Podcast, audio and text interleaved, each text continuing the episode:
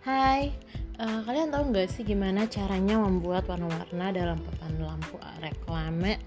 Kan papan lampu reklame yang biasa dipakai buat iklan-iklan itu kan. Nah, gimana sih cara membuat warna-warnanya? Nah, warna-warna itu ternyata tuh berasal dari atom-atom yang berpendar akibat rangsangan arus listrik. Jadi kejadiannya hampir sama dengan pembuatan warna-warni dalam kembang api. Nah, jadi uh, jadi dengan membuat atau uh, merangsang atom-atom dengan energi, maka mereka dengan cepat akan melepaskan kembali energi berlebih itu melalui pancaran cahaya dengan warna khasnya masing-masing. Nah, jadi atom-atom berada dalam wujud gas di dalam tabung-tabung kaca sehingga membentuk huruf atau juga gambar.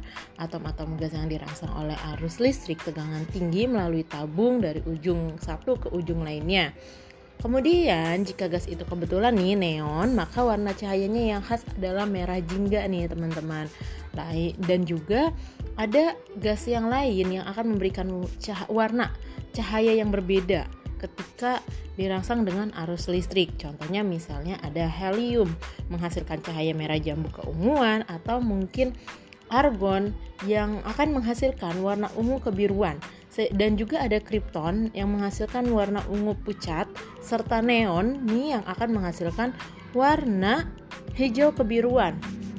Wah, warnanya ternyata unik-unik sekali ya. Jadi memang masing-masing unsur memiliki warna khasnya masing-masing dan memang mayoritas berasal dari unsur golongan 8A dan warna-warna lain dibuat melalui percampuran gas-gas atau pelapisan bagian dalam tabung menggunakan bahan padat yang berpendar dan menghasilkan warna sendiri-sendiri.